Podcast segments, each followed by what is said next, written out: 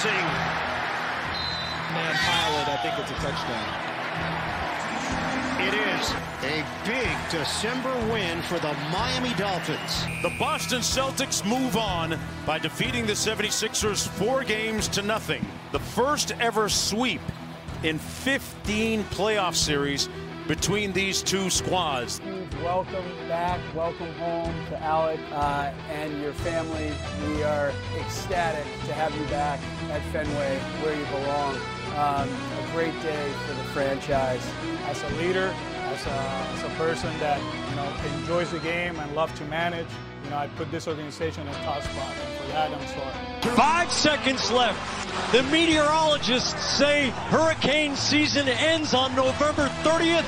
For the second year in a row, Boston has sent Carolina home in the first round.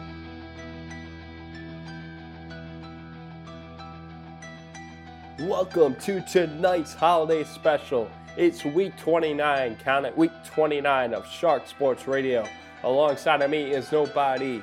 It's yours truly, Mark Loisel Jr., aka Shark, right here in the Ocean State. As a reminder, you can check us out on Twitter at SSR2019 underscore, and as always on Facebook. I appreciate all the feedback from the listeners, ranking our podcast, rating it, telling us reviews, and tonight, tonight is going to be special. The reason why it's the holiday season, and Shark is handing out gifts all over the place. Correct. Shark is handing out gifts to the Dolphins, to the Celtics, to the Red Sox, and the Bruins. Let's get started. So, as I mentioned, we are going to be discussing the Miami Dolphins. I am gifting them a second playoff berth since 2016. Since 2016, the Dolphins have not made it to the playoffs. And there is no better team deserves a chance in this 2020 season. The Dolphins deserve a shot, a true shot at contending for the Super Bowl. Now, I'm not getting my head of myself. I think this would be a tremendous Cinderella story. I think Miami has the number one scoring defense in the league now that Pittsburgh lost to the Cincinnati Bengals. So the Dolphins are right there from a scoring defensive perspective. Rookie quarterback Tua Tagovailoa is turning up the system with Chan Gailey in that offense. He has done a tremendous job. Uh, he has a completion percentage around 64%, 1,359 passing yards, nine touchdowns, two interceptions, plus three rushing touchdowns. Um, so he has been elite when it comes to mechanically, you know, ball handling, precision, accurate. The only thing that he should work on is making sure that he is timely with his um, supporting cast. There have been mishaps, you know, over the course of the season, whether that's wide receivers not being able to catch the ball, um, you know, a fumble here and there, you know, a little bit of you know mechanics when it comes to you know the short passes, the short windows. It, it's a growth for him. You know, he's a rookie. I, I think you know expectations wise coming into this season I think a lot of people thought he was going to be, you know, next upcoming Drew Brees right away. And obviously that takes progression and it takes a lot of mental uh, development. As a quarterback, you know, you only have two or three seconds to throw the football. So, you know, Tua Tagovailoa has done a masterful job, and also with the offensive line that has been just tremendous, and their special teams. Their special teams has been dominant. And I'm sorry, Jason Sanders deserves a Pro Bowl appearance. He deserves that. The guy was clutch. He was close to like 95% from the field goal percentage. So he has been elite. He's been unstoppable. But Matt Haack is a guy that gets overlooked too. He, he's a great punter. He puts the Dolphins in perfect position. If you can bury the other team into the 10 yard line from your own 30 to 40 yard line, which he has done on a consistent basis, he is definitely a guy that gets overlooked year in and year out. Brian Flores and this team have always counted on the three phases of the game. I, think he definitely has the Bill Belichick mindset of you know having the ability to take it one game at a time, do your job, again, the three phases, that's probably the most important thing right now is Miami's hitting on all cylinders because all three facets are hitting on all cylinders. It's the ability not to turn over the ball from an offensive standpoint, the ability to get the running game going. You know, they had close to 240 uh, yards in rushing uh, this past Sunday against the New England Patriots. The defense, top scoring defense in the league. You know, they get after the football. Sacks are like close to eight to ten, you know, per defensive lineman. These guys just get after it. And the cornerbacks, talk about the cornerbacks. Xavier Howard has nine interceptions on the year, and he just had a forced fumble. The guy has been the most consistent cornerback and most overlooked cornerback in the NFL. And I think it, he deserves now recognition. Obviously, him getting a Pro Bowl, it's great for him, but he deserves all pro. He deserves every bit of that contract that he has received from the Miami Dolphins, which is 15 plus million per year. So if I'm, you know, the football gods, I am looking to gift the Miami Dolphins a playoff berth since 2016. They deserve it. They know where their head's at mentally, game by game. And it's so exciting to see, especially from my standpoint, being a fan and strong supporter. And I know I live in New England. I know I do. And I take a lot of, you know, hacking throughout the years. It does feel good to be on the good side of the football, unlike the Patriots this year. But I will say the goal, the journey is not completed. It's completed when you have a Super Bowl, when you put all that hard work into that regular season and then you get something out of it.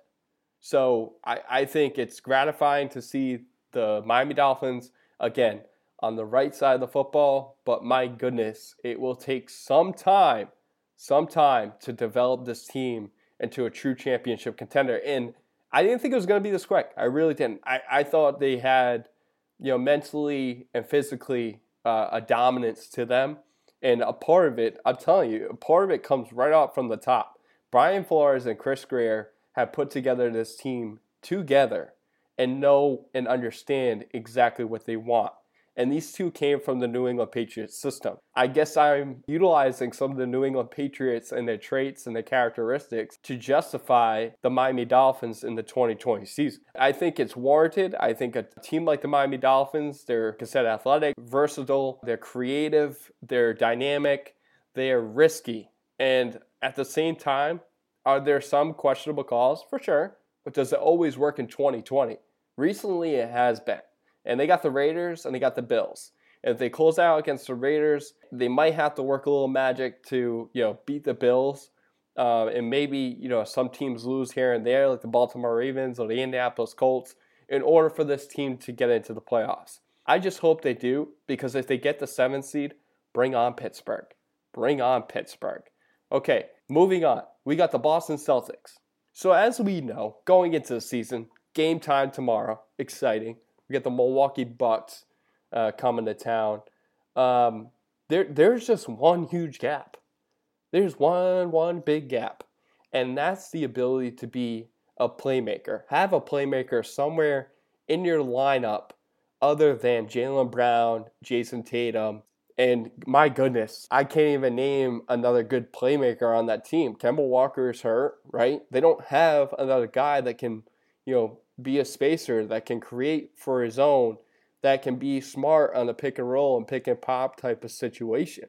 Gordon Hayward was that. I kind of relate this to the Red Sox scenario. The Red Sox didn't have a starting pitcher in consecutive seasons. Yes, uh, we'll get into it too.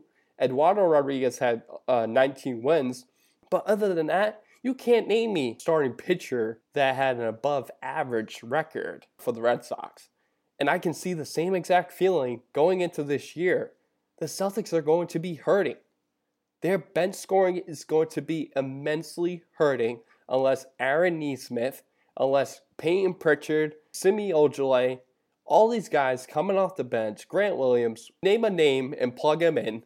They're going to have to have some kind of impact, a positive impact, immediate impact at that in order to remove the absence of Gordon Hayward.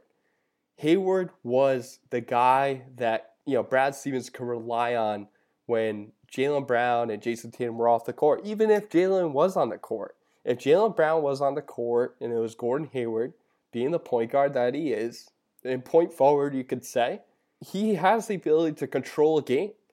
And right now, I'm looking up and down that roster, and I can't see anybody, anybody that can fulfill those shoes.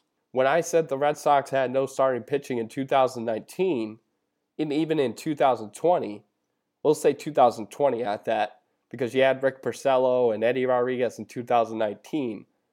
When you kind of walked into that season of 2020 and you didn't have anybody, and everyone was getting injured, yes, injuries play a factor, but you can't tell me that the Red Sox were going to be successful in that season. And it showed it. It showed it. They were preposterous, and we're going to get into it. When I'm talking about the Celtics and that organization, they're all about winning. They're all about winning. And for my concern is that they're getting comfortable with Brad Stevens and his makeup and his system and his comfortability, and they're getting complacent with their roster. They're getting complacent. They're not taking risks like they used to. They're not finding out what's the best package on the market. I think a guy like James Harden, yes, he, he would help the team. Does he become a cancer to the locker room? You're seeing it in Houston. But James Harden, a guy that's arguably, arguably top five, top 10 in the NBA, you kind of have to take the risk and go after it. That might be my plan C, to be honest. If no other team is offering Houston a good package, you find a way to at least get James Harden into a green uniform. At least. My plan A is that trade exception. That trade exception is mightily big. Okay, and two guys that can see the Boston Celtics targeting is Buddy Hield and Aaron Gordon. Buddy Hield is one hell of a three point shooter. You want a guy that can shoot threes, Brad Stevens? The guards that you love and, and adore on the court is a guy like Buddy Hield who can create on his own, who can shoot above 40% from three, who is a good free throw shooter, who you can count on for big shots. He's done it at Indiana University. He's a clutch performer. And to take him away from the Sacramento Kings who just draft guys and then they get buried, um, that just shows that Buddy Hield's worth the risk. And he's a guy that I think the Celtics would love uh, to have come off the bench or even starting. You know, I think you could play a starting lineup of Marcus Smart, Buddy Hield, Jaylen Brown, Jayson Tatum, and Tristan Thompson. And I think that helps you out immensely. But without a scoring presence slash playmaking ability coming into this year, the Celtics got to be worried. I think he would thrive into this um, system of the Boston Celtics. I really do. If I were to give my prediction tomorrow, I'm laughing because I think they're going to get destroyed against the Bucks. I don't think they have a shot. And I think until, you know, I think Tristan Thompson's on minute restriction. He's going to be, you know, I think he's a game time decision, but uh, I think they're leaning towards, you know, probably 10 to 15 minutes, you know, in the game, if I had to guess. But they're going to need a lot more than Tristan Thompson, that's for sure. And Jeff Teague, he showed a lot of good stuff in the small preseason sample, for sure. But again, without Kemba Walker, who's going to be out for some time, without Gordon Hayward, I'm just telling you, Boston Celtics fans, and I am one of them, set your realistic expectations. Don't be a fan- fantasy player thinking that the Boston Celtics are an elite team and they're going to win it and they're going to make it to the NBA Finals. Let's pump the brakes because I don't see that. I don't foresee that. I think a lot of people are overlooking the loss of Gordon Hayward. It is just immensely devastating to see him walk with his capability, with his scoring capability. And again, you're counting on young guys to step up who may not be ready. Moving on to another team who might not be ready is the Boston Red Sox. As you heard in the intro, okay, Alex Cora back in Boston. Great, great news for everyone.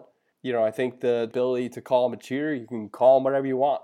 I think he deserves some label to it. Uh, press conference, you heard it. You know, he's going to take a lot of slack, and it comes with it. And the Houston Astros, too, as a team, as an organization. So, Alex Cora is not the only one, but is he part of it? Sure. And, and he most certainly uh, deserves it. We're moving on to 2021. Okay, brand new year, hopefully. COVID, see you later. But it is exciting because there's just an aura about Alex Cora. Hey, that rhymed. The ability to really have good team chemistry, camaraderie with his players. I think he is exactly what the Red Sox needed to bounce back. Now, I'm not saying bounce back and win the division and you know have a shot at the World Series. That's not what I'm saying. I'm just saying the ability to get better because they are far from winning a title at any time soon. And offensively, sure, they could probably bet, you know, three 300 or 320, you know, batting average as a team. They have the capability of doing that. The issue that I have, it's always been an issue, is a viable starting pitcher. And you just got to go back to it. The Red Sox had a 5.58 ERA with a 24 to 36 record and 14 saves, 537 strikeouts, and 252 walks this past season. Now, some of you might be like, all right, strikeouts not too bad. You know, walks, they are what they are. But a 5.58 ERA as a team, that must make you want to just throw up in your mouth. And um, if I'm the Red Sox, I'm going out all out for a guy like Corey Kluber or Trevor Bauer. They've been there, they've been the ace, they've had the ability to be successful in this league. They put up some serious good numbers in serious good years, but they also have to count on Chris Sale coming back into the fold.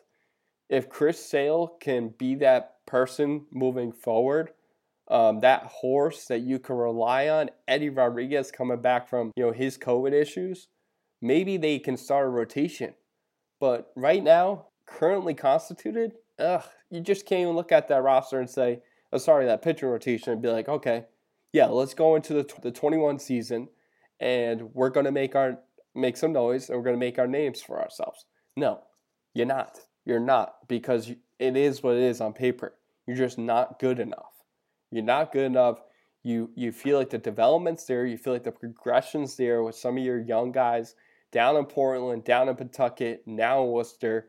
Um, but for me, if I'm looking at you know the whole pitching depth, there's not much. There isn't. I mean, putting up a 5.58 ERA this past season is just it's nonsense. And I think they have to stop the nonsense and go out and get a pitcher and spend the money. Stop being cheap, spend the money. If you can spend it, you can go out and get a guy that's worth it. So that's my take on the Red Sox. Go out there, get a pitcher, and figure out what's capable of being had in that market. The fourth team that we're going to get into is the Boston Bruins. And as you know, the Boston Bruins, you know, they've had a lot of different successes throughout the year. They put up a fight against Tampa Bay in the Eastern Conference Finals. But when it comes down to the inability to perform in playoff time and also a scoring presence. Now, I'm not a Boston Bruins aficionado, but I have eyes. Okay, I watch these games with my own two eyes. Okay, Rask's inability to be a leader showed pronouncedly in the bubble. It was a terrible look him leaving. He he left. He left because of quote unquote family emergency. Let's just be real, people. Okay, when he left the bubble in mid August, there was something said by him about the bubble not being real enough. Paraphrasing, but he said, I can't take this seriously. There's no focus because there's no fans, there's no family, there's no friends in the stands. I can't get motivated. Now, do you think Brad Marchand would say that? Do you think David Pastrnak would say that? Do you think Charlie McAvoy would say that? Do you think Zdeno Chara, who's old as this chair that I'm sitting in, which is extremely old, is saying that? No, nobody is saying that but your goalie. And a lot of times, leadership does come from your goalie because he allows you to uh, move on throughout the playoffs. You know, be that savior, be the guy that can save all the different shots. Now, mechanically, Tuukka's very, very good. Okay, and over the course of his playoff, um, you know, career, He's allowed 2.20 goals. He's had a 51 and 42 record in the playoffs and had a .926 save percentage. So that's adequate. He, he is a guy that you can plug in, okay, but he's a stalemate in the goal. He just has one station and another, one station and another. Being a good goalie is when you can anticipate and look at the next move of the score. I know that anticipation for a goalie is a specialty. And if you can develop that, if you can read film, and if you can see where players are going at a certain speed or you know looking at their their characteristics and traits as a playmaker, as a scorer, which is all Tuukka really needs to do is stop the scores from scoring. Okay, there should not be a problem when it comes to him being a leader, but there is. There's a massive gap, and the Bruins should understand this. And when his contract is up, they should say sayonara. They should actually have a free agent signed this offseason, like Brandon Holtby or Corey Crawford, Mike Smith, Cameron Talbot, for one to three million dollar contract per year, so, somewhere in that range. So that way you have at least a veteran you can rely on. You got Halak too, so at least you can, you know, like I said, have that extra insurance. So that way when Tuukka does leave, you at least have Halak and another goalie to rely on. And they can be a one two punch. If you don't want to show up to the playoffs, if you don't want to show up to the bubble, that's fine. Do it before the thing even starts. Don't do it in the middle of it where you're like, okay, this is getting boring to me. I can't get motivated. You got to envision the ability to just take it on, okay? Whether that's looking forward to things throughout the course of the game, whether that's staying in tune in the game, not getting bored. If you're getting bored out there, which he did, which he did, and I honestly respect for him being honest, it's just the timing was purely dumb. So, again, for the Boston Bruins, go out and get a true goaltender slash leader that you most certainly can count on because Tuukka Rask is not it. And I'm telling you right now, Zdeno Chara did not quit. Brad Marchand did not quit. David Pastrnak did not quit. None of these guys quit, and Tuukka did. So Tuukka Rask, I would say you should be gone from the Boston Bruins. Just to recap, so we got the Miami Dolphins, Boston Celtics, Boston Red Sox, and the Boston Bruins that I am gifting. Okay, I am giving these guys gifts because they deserve it in a lot of different ways. Miami Dolphins, second playoff berth since 2016. Okay, Boston Celtics, they need bench, playmaking depth, help somewhere. They need to get somebody going. Whether that's a rookie, whether that's a second year player, somebody's got to step up. Romeo Langford, step up, please. Somebody step up and be a playmaker and at least reliable off the bench because Jaylen Brown and Jayson Tatum is not going to cut it unless you get a guy like Buddy Hield or Aaron Gordon. So Buddy Hield from the Kings, Aaron Gordon from the Magic. Utilize that close to $30 million trade exception for either one of those guys. Boston Red Sox, viable starting pitcher. Go out and get a guy like Corey Kluber or Trevor Bauer, fixed at 5.58 ERA. And also, to conclude, the Bruins, again, get a goaltender that you can rely on, respect, and have leadership. It might sound stupid, hockey 101, stop the freaking puck from going into the net. If you can't get a guy that can do it, you got to figure out what's your next move? Is it the draft? Is it going out and getting a guy that you think is definitely worth a shot? They went out and got a goaltender this past off season too, but let's see them get a veteran guy. Let's see them get like like I said, Brandon Holtby or Corey Crawford or Mike Smith. So that being said, all four of these teams deserve gifts in their different ways. My oh my, what a holiday season it is. Uh, thank you all for tuning in this past year. I will continue, obviously, heading into 2021. It has been a joy. Merry Christmas to all, and to all, a next podcast.